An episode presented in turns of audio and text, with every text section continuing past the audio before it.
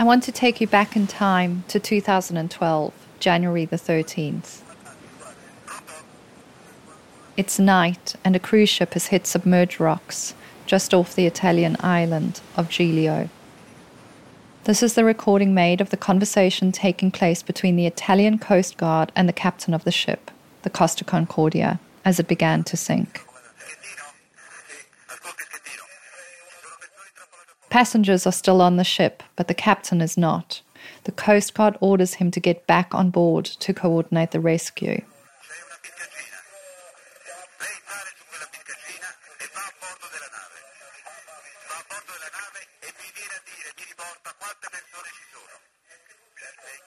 Tell me how many people are still on board. Are there children, women, or people in need of assistance? He demands to know. And he's angry. You can hear how angry he is. There were more than 4,000 people on that ship. Despite being so close to land, they didn't all survive. A rescue effort that lasted six hours brought most of the passengers ashore, but 33 people died.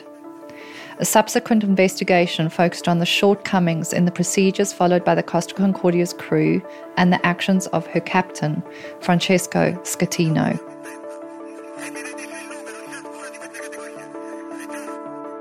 Three years later, he was convicted of multiple counts of manslaughter, causing a maritime accident and abandoning ship before all passengers and crew had been evacuated. He was sentenced to 16 years in jail.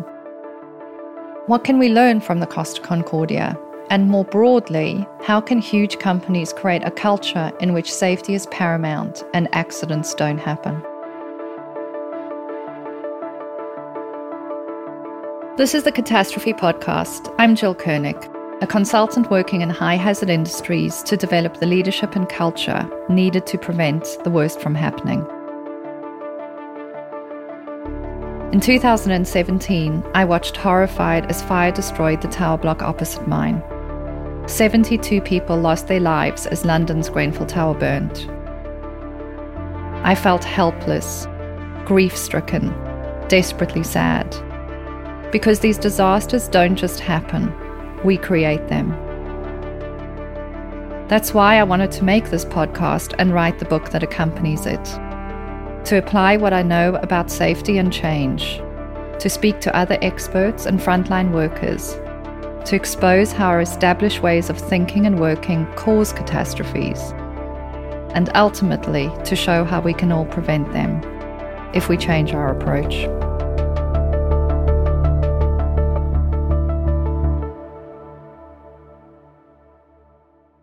With me is Matthew Price, a journalist who I first met when he was with the BBC.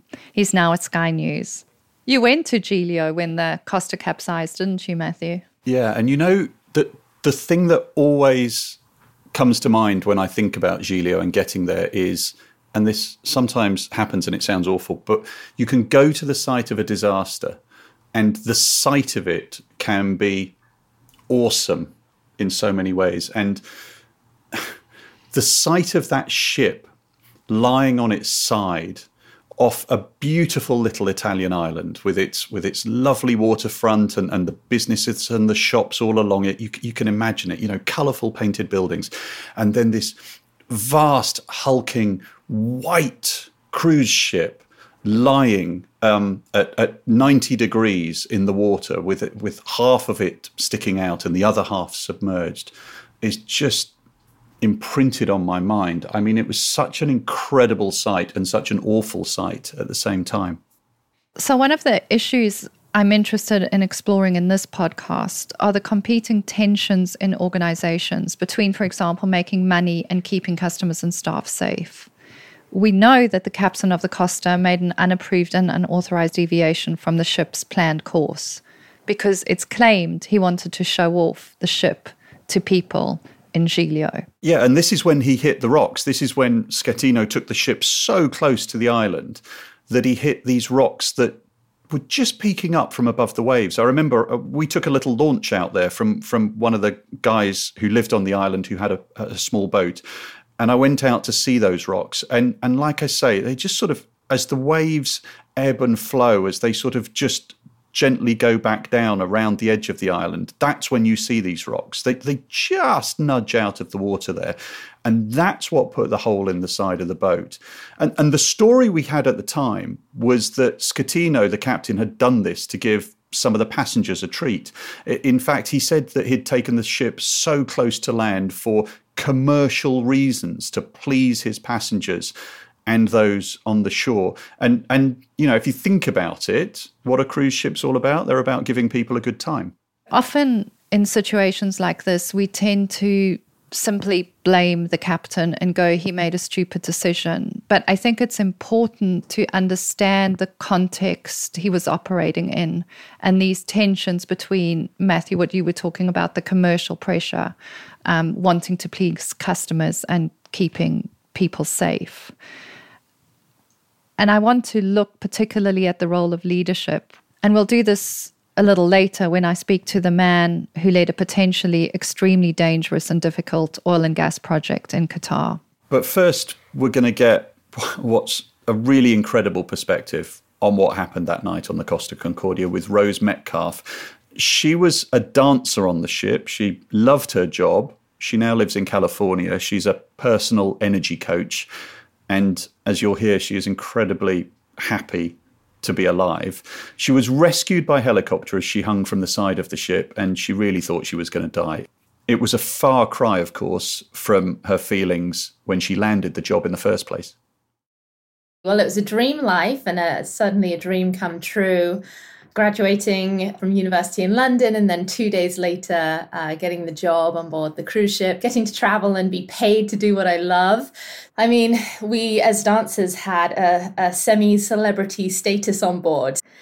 Because the performers are seen on stage, the passengers really get a kick out of seeing us out and about. So we'd, you know, have passengers asking us for pictures or asking us about our shows and our performances and just wanting to know about us. So the company that we worked for really encouraged us to do that too. And there was a very strict dress code of, of being, you know, in full ball gowns and uh, fully dressed and then out and about in the cruise area and really, yeah, seen as these celebrities on board the ship. When you spoke to the passengers, I mean, did they? Were, were you? Were, were the dancers? Was the entertainment? Was that part of why they were there?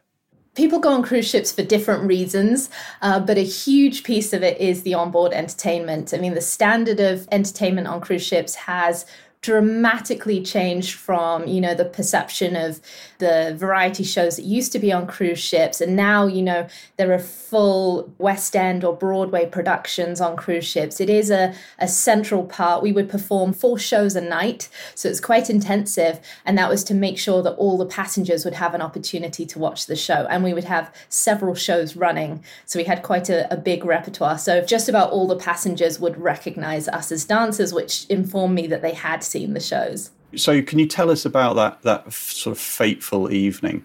I was in the Londres bar, which is on the fifth deck at the back of the ship, and I was just enjoying a cappuccino between my shifts, uh, doing photos with passengers.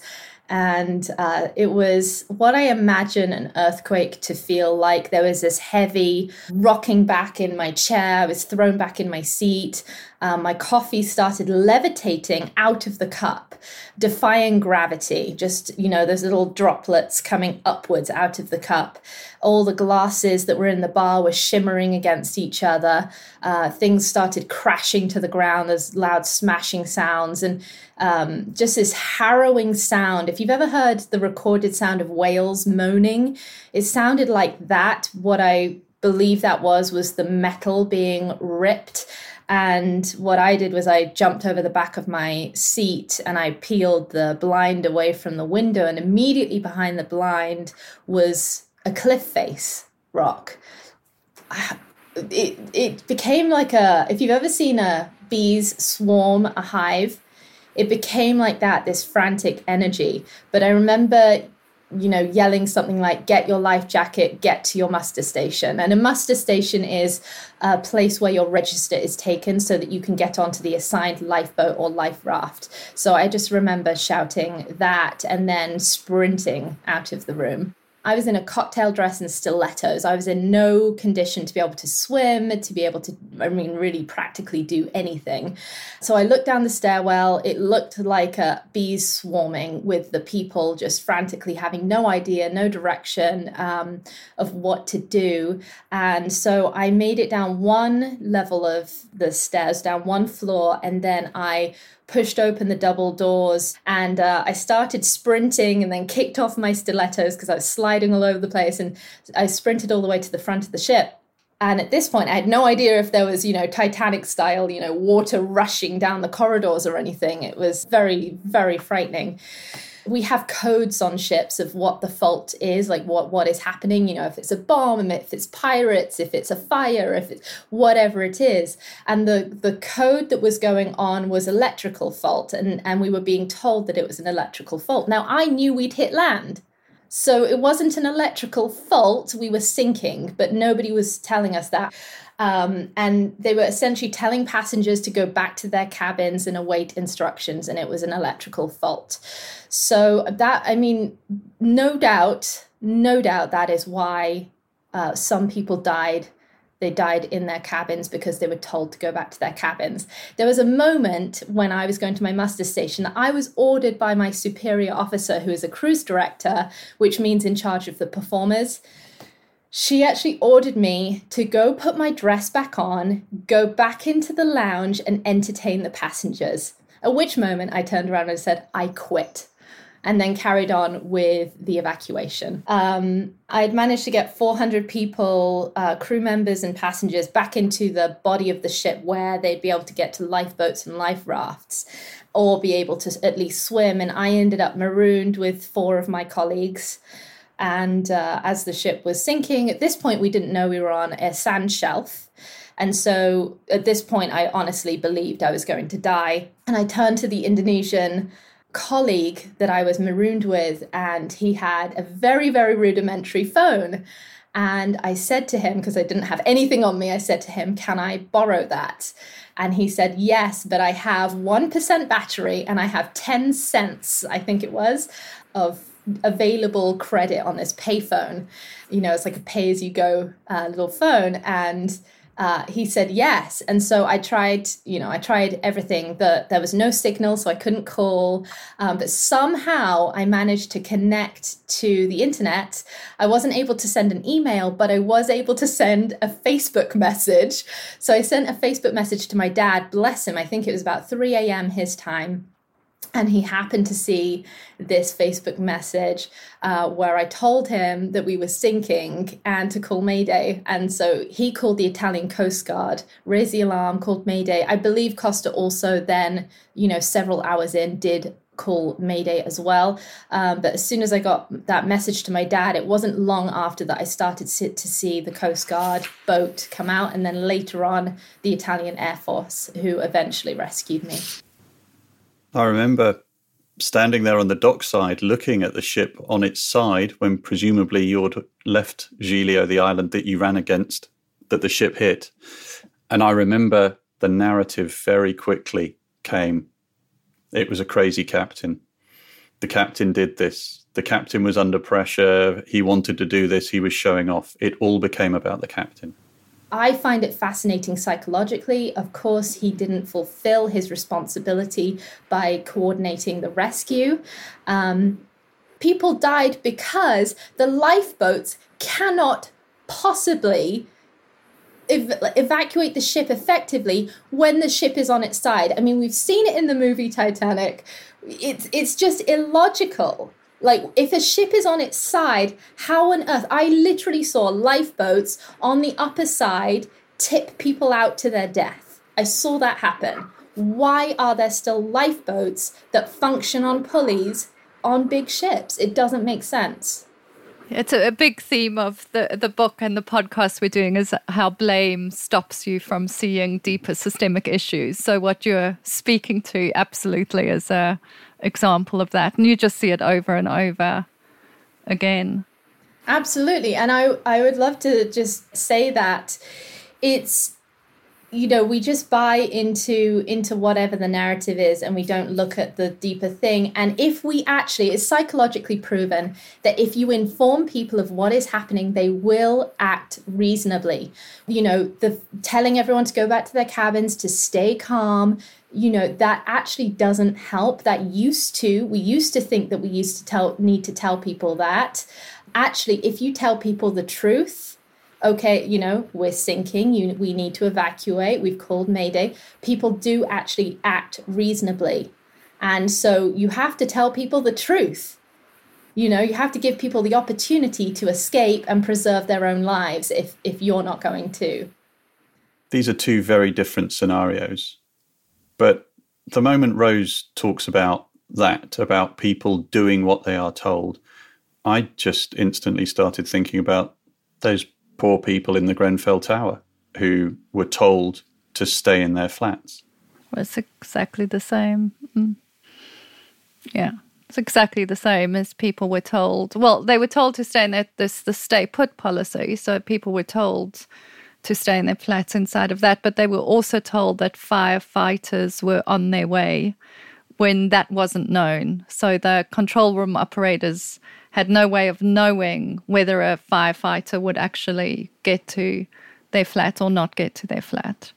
So they were, you know, there's the stay put, but then also they were told false information. And there's evidence in the inquiry about people saying they would have made different choices had somebody told them the truth. Like, we don't know firefighters are going to get to you.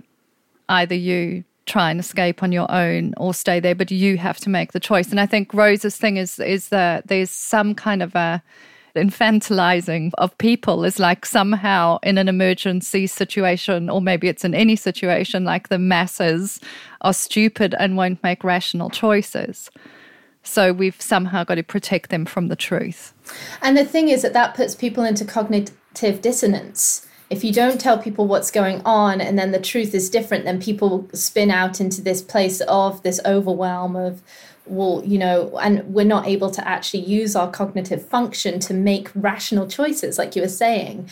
And therefore, that impacts and impedes your ability to survive. And don't we all have a right to preserve our own lives?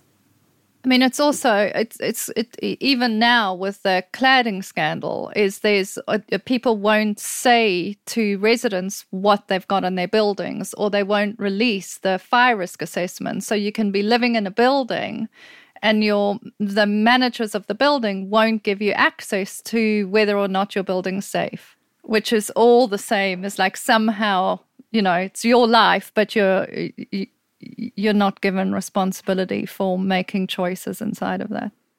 I'm really struck by the fact that throughout this, even in the darkest moments when you're talking about where you thought you were going to die, you still smile about it. And I just wonder how you're doing with having lived through this, how you're doing with it all these years on.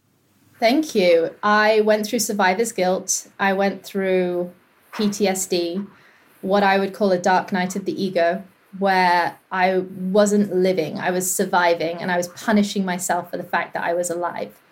It was no way to live, no way to live. And the truth of it is, instead of being in a victim mentality of how could this happen to me, I had my dream life and it all got taken away from me. Instead of having that perspective, I was able to shift into my goodness, what a gift. I've been gifted this wisdom of how to traverse from being in that victim mentality, which 95% of people exist in that world of mm. life happens to me, and realize that life happens for me and through me. And I really came into my empowerment. And I get to live a second life. Don't really have any words. I'm just, I'm so grateful. I'm grateful to you for sharing yourself so generously. Thank you. And for the work that you do, because I think when you, you know, when you're closely connected to these, when you've been through them, when it's so close to your heart, you you get activated. And anytime you don't do like what you're doing, when you don't use your voice and tell the truth and actually use that as your purpose, then you're in resistance and your life just doesn't work. But when you can take your story and you can use it to help humanity, help humanity survive, not only that, but thrive. And, and this is the calling, right? That we don't want other people to suffer as we have suffered. And that is what gets us up in the morning and gets us moving. You know, this desire to prevent people experiencing the pain and suffering from those that have been involved or closely connected to catastrophes is always startling to me and so evident in Rose's story. And for me, is again the reason for writing my book and making this podcast. Yeah, absolutely, Jill. Um, it probably is worth just mentioning what a couple of the companies involved in this disaster have done and have said in the aftermath. Uh, there is the Carnival Corporation, which owns Costa Cruises, and they've said that the safety of their guests and crew remains and always has been their number one priority, um, both for the Carnival Corporation and for all of their cruise lines. And they did announce in the aftermath of, of the capsizing a review of their procedures. Neither the Carnival Corporation nor Costa Cruises have faced any criminal prosecution. Costa Cruises accepted partial responsibility. They agreed to pay a 1 million euro fine, and five other employees, other than the captain, including the helmsman, were given prison sentences ranging from 18 months to two years and 10 months in plea bargains that were concluded early on in the investigation.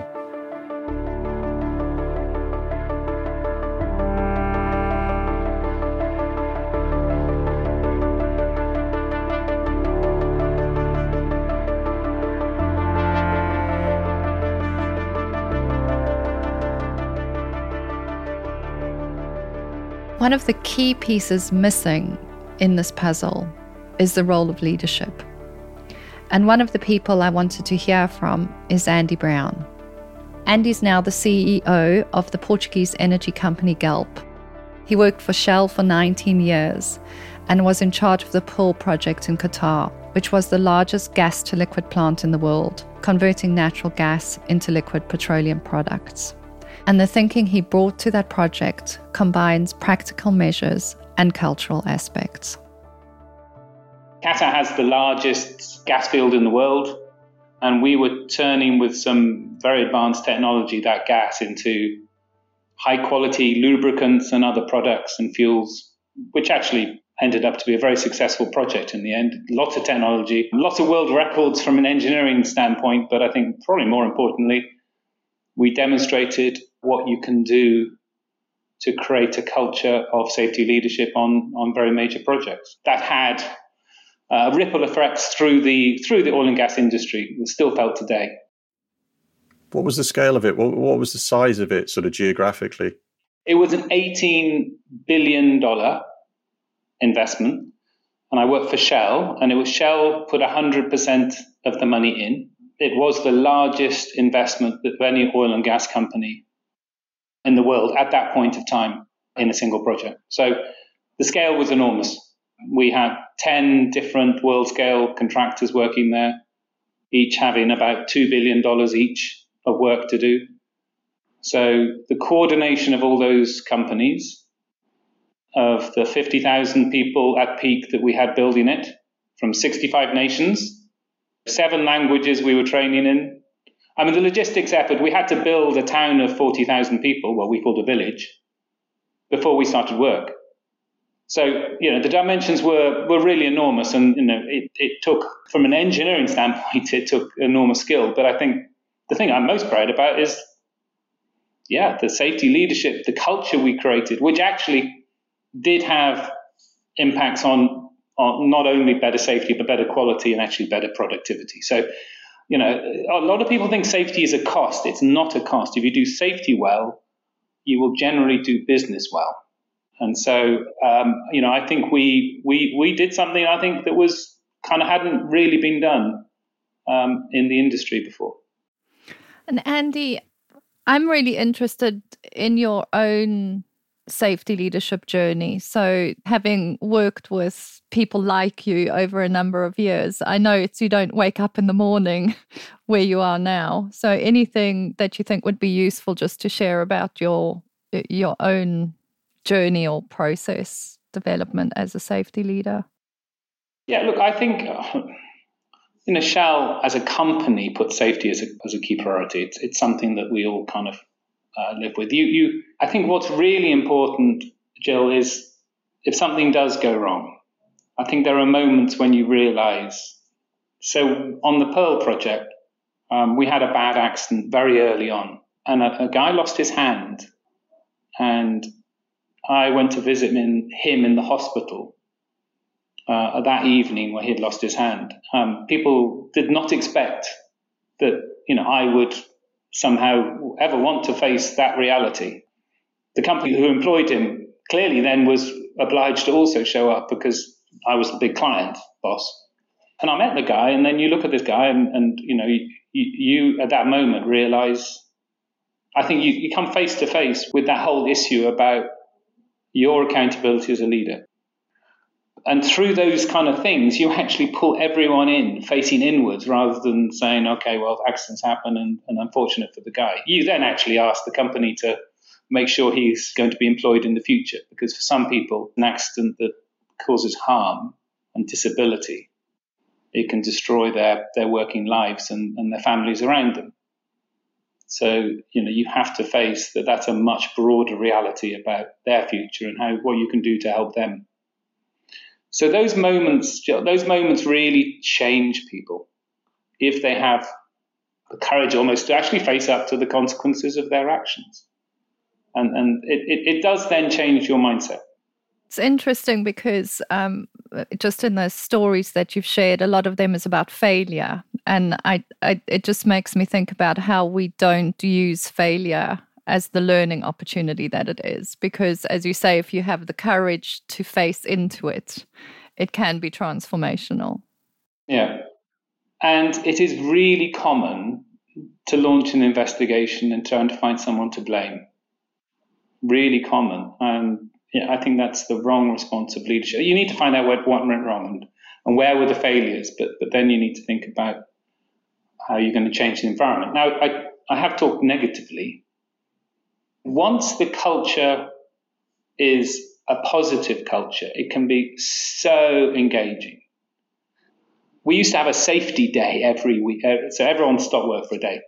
And it was a party, bizarrely, a party of people showing off the kind of things they'd done to improve the safety environment around their particular work sites. We brought Kapil Dev, Indian uh, cricket captain, um, I guess in the back in the 80s, because a lot of the workers were from South Asia, whether it's Pakistan, India, or other places. And we brought him on site three times, you know, to actually be a vehicle to actually talk to the and engage with the workforce. This guy they would never have seen in all their lives, you know, was appearing there, sort of demigod. If you find ways like that to, to unlock discretionary commitment, to get people engaged, you can go a long, long way and you can create energy around the subject. Positive energy, not a negative energy, a positive energy. It takes a while to develop that, but once you've developed it, the culture lasts. I mean, it's 15 years since I was there. You go to the site now that's been built, and you will feel the same culture as we had in the construction. It's quite compelling how those behaviors go quite deep within an organization. How do you change that culture, though? It's about looking for weak signals. It's about people intervening if something's not quite right. So, on all the accidents you've ever seen in the world, there will have been a whole bunch of what we call weak signals before the major event. And somehow there wasn't a consciousness at the working level for people to put their hand up and say, there's something here is not right, or this could go wrong, or this interlock switch, or whatever else it is, is, is, is not very reliable. We need to do something about it. So there's something about instilling that consciousness quite deep in an organization to intervene if things aren't right. And you know, to recognize that, to reward it, to promote it. And it's all about stimulating that leadership behavior. I also think it's also about how you engage the frontline leaders, so the people that manage small crews. How many of those people have ever been given any instruction on how to lead?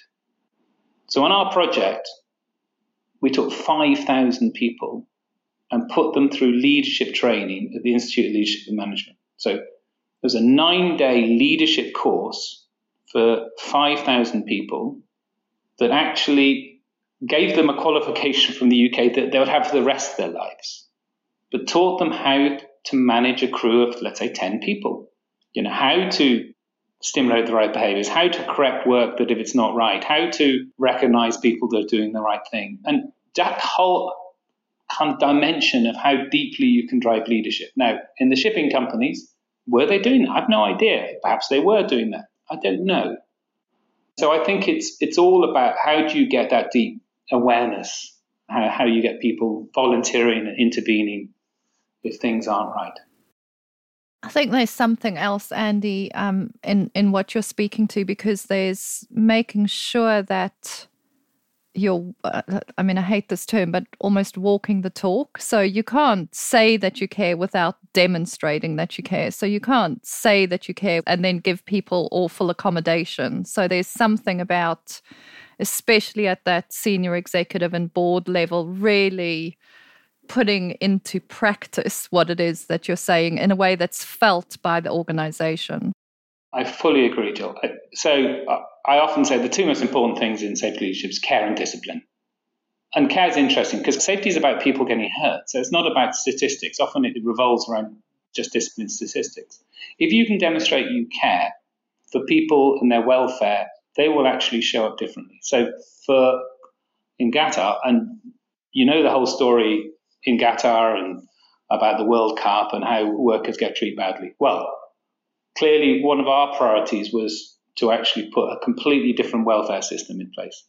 So, what well, we built the Pearl Village, we had a mayor, we had sports fields, we had a cinema, we had a training center in the middle, and we kind of tried to make it a different place for them to live. So they would experience coming to work differently. And so, how you can demonstrate care, because only if you demonstrate care can you ask them then to be safe because it has to revolve around that virtuous circle. I care for you, so I want you to put safety as a priority.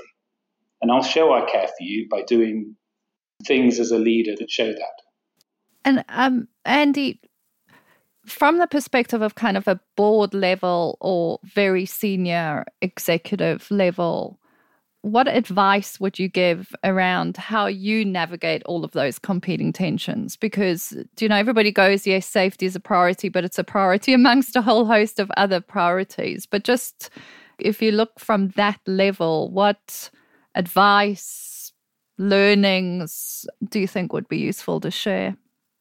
It's really important to use actually safety and safety leadership as a way to actually have a good discussion at the leadership of any company about what, what they really stand for. So, what are the values that you want to cascade into that organization? What are the values that you want to stand up and say, I can be counted for this? And how do you then, you know, get that honest discussion around the table? I think when you have the conversation, you actually start to realize that underneath it, you know, everyone has the right motivations and values, but they just have to express it.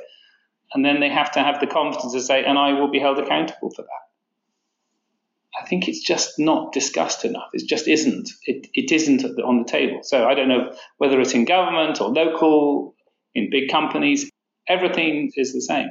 And I just a great way to communicate with large organizations is to be kind of value driven about what you stand for. And people really connect to that, suddenly you actually find people engaging in different ways when you're when you're that honest and that vulnerable almost.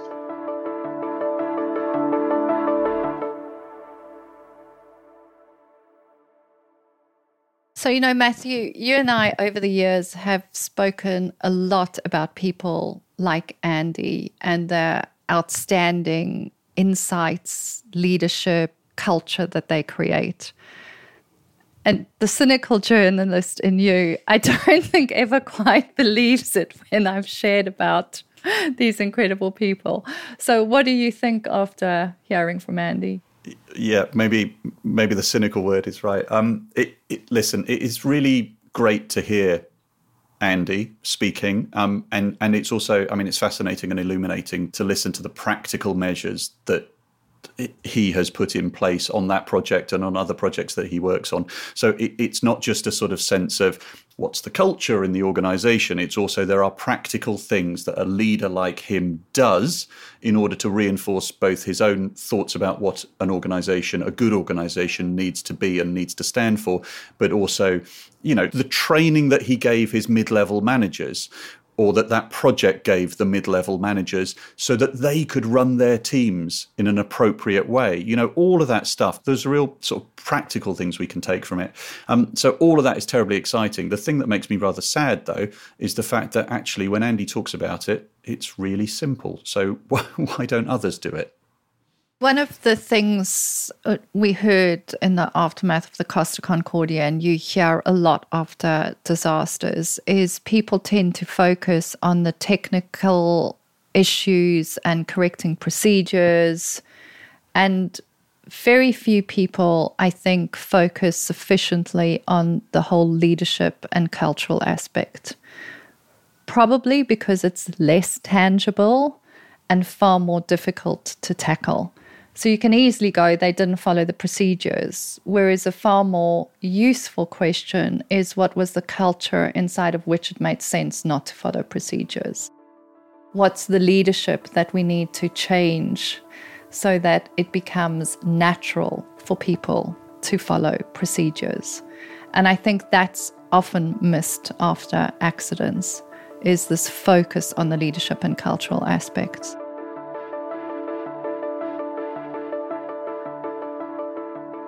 So we've looked at a lot of aspects of disasters and areas that can be improved. Next up, it's something that has affected us all in the last year, and that's the pandemic. I'm going to look at the role of frontline workers and also the role of government and how sometimes governments can hamper progress.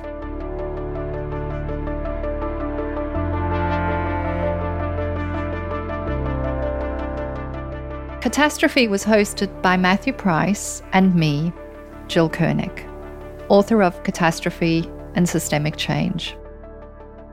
It's a Mother Come Quickly production and sponsored by my company, JMJ Associates. If you enjoyed it, do feel free to share with friends and colleagues. And of course, if you'd like to write a review, I'd love to see your thoughts.